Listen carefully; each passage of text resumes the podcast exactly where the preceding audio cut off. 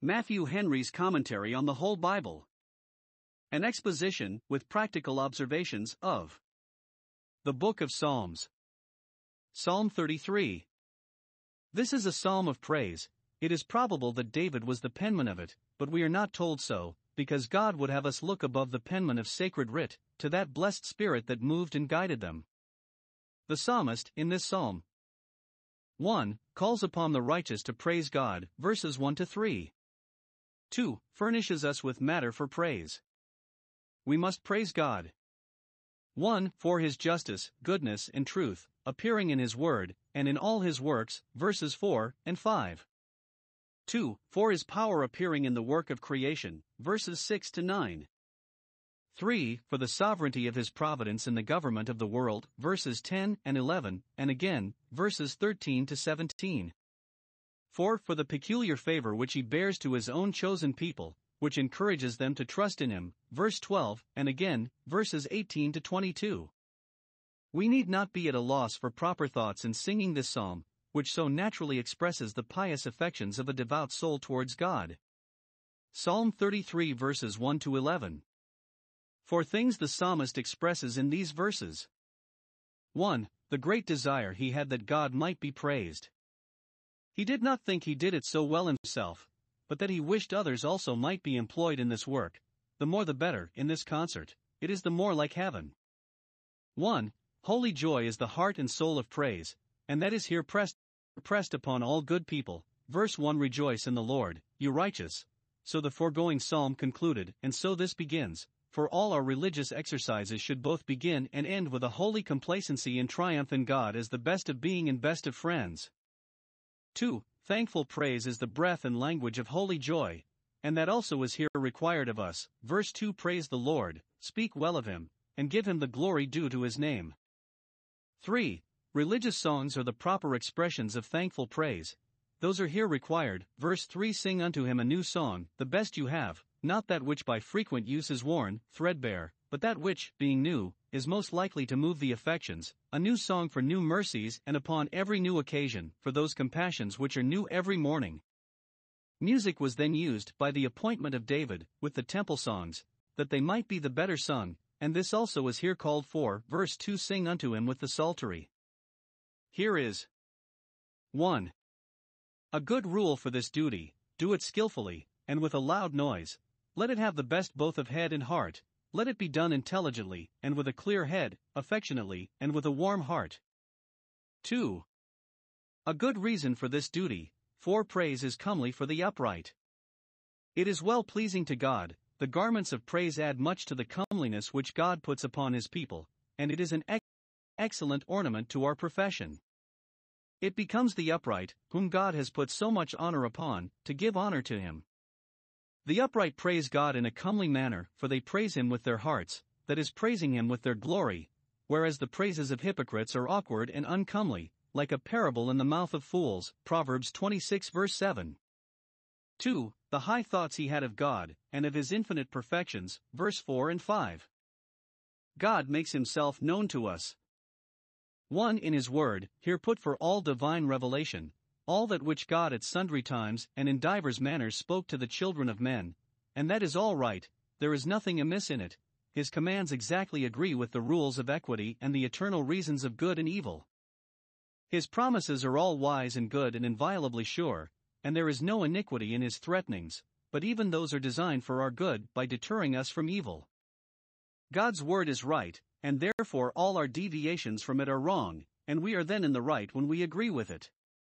2. In his works, and those are all done in truth, all according to his counsels, which are called the scriptures of truth. Daniel 10 verse 21. The copy in all God's works agrees exactly with the great original, the plan laid in the eternal mind, and varies not in the least jot. God has made it to appear in his works. 1. That he is a God of inflexible justice, he loveth righteousness and judgment. There is nothing but righteousness righteousness in the sentence he passes and judgment in the execution of it. He never did nor can do wrong to any of his creatures, but is always ready to give redress to those that are wronged, and does it with delight. He takes pleasure in those that are righteous. He is himself the righteous Lord, and therefore loveth righteousness. 2. That he is a God of inexhaustible bounty, the earth is full of his goodness, that is, of the proofs and instances of it.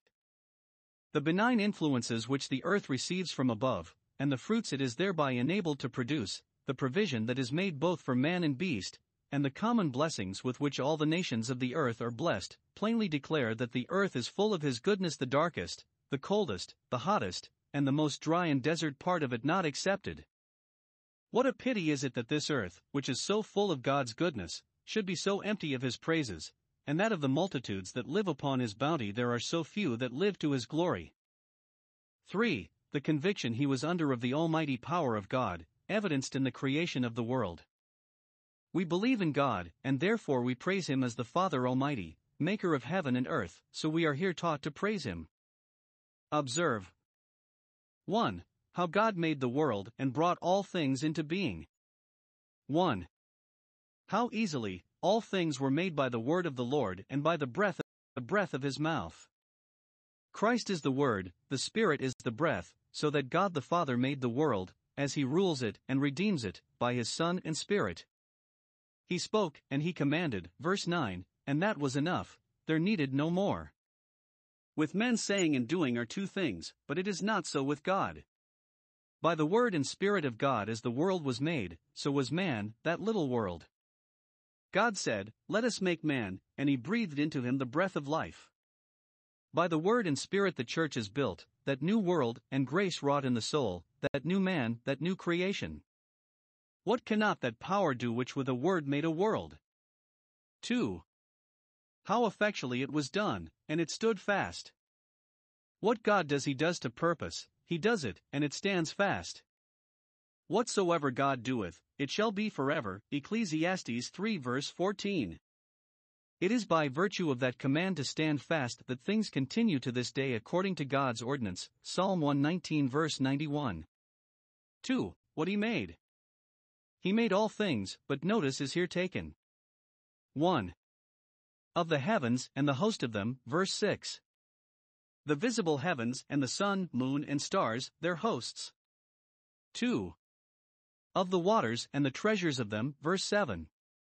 The earth was at first covered with the water, and, being heavier, must of course subside and sink under it, but to show from the very first that the God of nature is not tied to the ordinary method of nature, and the usual operations of his powers, with a word speaking he gathered the waters together on a heap, that the dry, dry land might appear, yet left them not to continue on a heap, but laid up the depth in storehouses, not only in the flats where the seas make their beds, and in which, they are locked up by the sand on the shore as in storehouses, but in secret subterraneous caverns, where they are hidden from the eyes of all living, but were reserved as in a storehouse for that day when those fountains of the great deep were to be broken up, and they are still laid up there in store. For which use the great master of the house knows best. 3. What use is to be made of this? Verse 8 Let all the earth fear the Lord, and stand in awe of him, that is, let all the children of men worship him, and give glory to him. Psalm 95 verses 5 and 6. The everlasting gospel gives this as the reason why we must worship God, because he made the heaven, and the earth, and the sea. Revelation 14 verses 6 and 7.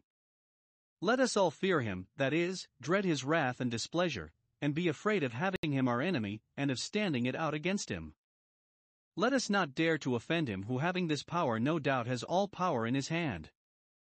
It is dangerous being at war with him who has the host of heaven for his armies and the depths of the sea for his magazines, and therefore it is wisdom to desire conditions of peace. See Jeremiah 5 verse 22. For the satisfaction he had of God's sovereignty and dominion, verses 10 and 11. He overrules all the counsels of men, and makes them, contrary to their intention, serviceable to his counsels. counsels. Come and see with an eye of faith God in the throne. 1. Frustrating the devices of his enemies, he bringeth the counsel of the heathen to naught, so that what they imagine against him and his kingdom proves a vain thing. Psalm 2 verse 1 The counsel of Ahithophel is turned into foolishness, Haman's plot is baffled. Though the design be laid ever so deep, and the hopes raised upon it ever so high, yet, if God says it shall not stand, neither shall it come to pass, it is all to no purpose. 2. Fulfilling his own decrees, the counsel of the Lord standeth forever. It is immutable in itself, for he is in one mind, and who can turn him? The execution of it may be opposed, but cannot in the least be obstructed by any created power. Through all the revolutions of time, God never changed his measures, but in every event, even that which to us is most surprising, the eternal counsel of God is fulfilled, nor can anything prevent its being accomplished in its time. With what pleasure to ourselves may we in singing this give praise to God? How easy may this thought make us at all times, that God governs the world, that He did it in infinite wisdom before we were born, and will do it when we are silent in the dust. Psalm 33 verses 12 to 22. We are here taught to give to God the glory. 1. Of His common providence towards all the children of men. Though He has endued man with understanding and freedom of will, yet He reserves to Himself the government of him, and even of those very faculties by which he is qualified to govern himself. 1. The children of men are all under his eye, even their hearts are so, and all the motions and operations of their souls, which none know, but they themselves, he knows better than they themselves. Verses 13 and 14. Though the residence of God's glory, glory is in the highest heavens, yet thence he not only has a prospect of all the earth, but a particular inspection of all the inhabitants of the earth. He not only beholds them, but he looks upon them, he looks narrowly upon them, so the word here used is sometimes rendered, so narrowly that not the least thought can escape his observation. Atheists think that, because he dwells above in heaven, he cannot, or will not, take notice of what is done here in this lower world, but thence, high as it is, he sees us all, and all persons and thing are naked and open before him. 2. Their hearts, as well as their times, are all in his hand, he fashions their hearts. He made them at first, formed the spirit of each man within him, then when he brought him into being. Hence he is called the Father of spirits, and this is a good argument to prove that he perfectly knows them. The artist that made the clock can account for the motions of every wheel. David uses this argument with application to himself, Psalm 139 verses 1 and 14. He still molds the hearts of men, turns them as the rivers of water, which waysoever he pleases, to serve his own purposes, darkens or enlightens men's understandings, stiffens or bows their wills, according as he is pleased to make use of them. He that fashions men's hearts fashions them alike. It is in hearts as in faces, though there is a great difference, and such a variety, as that no two faces are exactly of the same features, nor any two hearts exactly of the same temper, yet there is such a similitude that, in some things, all faces and all hearts agree, as in water face answers to face, Proverbs 27 verse 19. He fashions them together, so some read it, as the wheels of a watch, though of different shapes, sizes, and motions, are yet all put together, to serve one and the same purpose, so the hearts of men and their dispositions, however varying from each other and seeming to contradict one another, are yet all overruled to serve the divine purpose, which is one. 3. They, and all they do, are obnoxious to his judgment, for he considers all their works, not only knows them, but weighs them, that he may render to every man according to his works, in the day, in the world of retribution, in the judgment, and to etern- eternity. For all the powers of the creature have a dependence upon him, and are of no account, of no avail at all, without him. Verses 16 and 17. It is much for the honor of God that not only no force can prevail in opposition to him, but that no force can act, but in dependence on him, and by a power derived from him. 1. The strength of a king is nothing without God. No king is sacred by his royal prerogatives, or the authority with which he is invested, for the powers that are, of that kind, are ordained of God, and are what he makes them, and no more. David was a king and a man of war from his youth, and yet acknowledged God to be his only protector and savior. 2. The strength of an army is nothing without God. The multitude of a host cannot secure those under whose command they act, unless God make them a security to them. A great army cannot be sure of victory, for, when God pleases, one shall chase a thousand. 3. The strength of a giant is nothing without God. A mighty man, such as Goliath was, is not delivered by his much strength when his day comes to fall. Neither the firmness and activity of his body nor the stoutness and resolution of his mind will stand him in any stead, any further than God is pleased to give him success. Let not the strong man then glory in his strength, but let us all strengthen ourselves in the Lord our God, go forth, and go on, in his strength. 4. The strength of a horse is nothing without God. Verse 17 A horse is a vain thing for safety. In war, horses were then so highly accounted of, and so much depended on, that God forbade the kings of Israel to multiply horses. Deuteronomy 17 verse 16, lest they should be tempted to trust to them, and their confidence, confidence should thereby be taken off from God. David huffed the horses of the Syrians, 2 Samuel 8 verse 4. Here he huffs all the horses in the world by pronouncing a horse a vain thing for safety in the day of battle. If the war horse be unruly and ill managed, he may hurry his rider into danger instead of carrying him out of danger. If he be killed under him, he may be his death, instead of saving his life. It is therefore our interest to make sure God's favor towards us, and then we may be sure of his power engaged for us, and need not fear whatever is against us. 2. We are to give God the glory of his special grace. In the midst of his acknowledgments of God's providence, he pronounces those blessed that have Jehovah for their God, who governs the world, and has wherewithal to help them in every time of need, while those were miserable who had this and the other Baal for their God, which was so far from being able to hear and help them that is was itself senseless and helpless. Verse 12 Blessed is the nation whose God is the Lord, even Israel, who had the knowledge of the true God and were taken into covenant with him, and all others who own God for theirs and are owned by him, for they also, whatever nation they are of, are of the spiritual seed of Abraham. 1. It is their wisdom that they take the Lord for their God, that they direct their homage and adoration there where it is due, and where the payment of it will not be in vain. 2. It is their happiness that they are the people whom God has chosen for his own inheritance, whom he is pleased with, and honored in, and whom he protects, and takes care of, whom he cultivates and improves as a man does his inheritance. Deuteronomy 32 verse 9. Now let us observe here, to the honor of divine grace. 1. The regard which God has to his people, verses 18 and 19. God beholds all the sons of men with an eye of observation, but his eye of favor and complacency is upon those that fear him.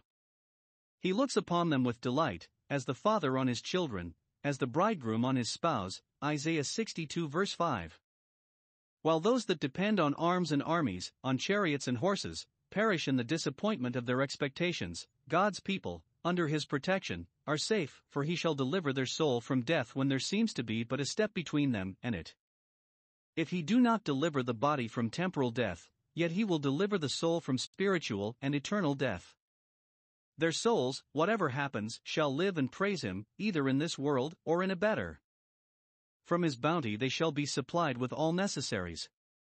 He shall keep them alive in famine, when others die for want, they shall live, which shall make it a distinguishing mercy. When visible means fail, God will find out some way or other to supply them. He does not say that He will give them abundance, they have no reason either to desire it or to expect it, but He will keep them alive, they shall not starve, and, when destroying judgments are abroad, it ought to be reckoned a great favor, for it is a very striking one, and lays us under peculiar obligations, to have our lives given us for a prey. Those that have the Lord for their God shall find him their help and their shield. Verse 20. In their difficulties he will assist them. them. They shall be helped over them, helped through them. In their dangers he will secure them. They shall be helped over them, helped through them. In their dangers he will secure them, so that they shall not receive any real damage. 2. The regard which God's people have to him, and which we ought to have in consideration of this. 1. We must wait for God. We must attend the motions of His providence, and accommodate ourselves to them, and patiently accommodate ourselves to them, and patiently expect the issue of them. Our souls must wait for Him, verse 20. We must not only in word and tongue profess a believing regard to God, but it must be inward and sincere, a secret and silent attendance on Him. 2.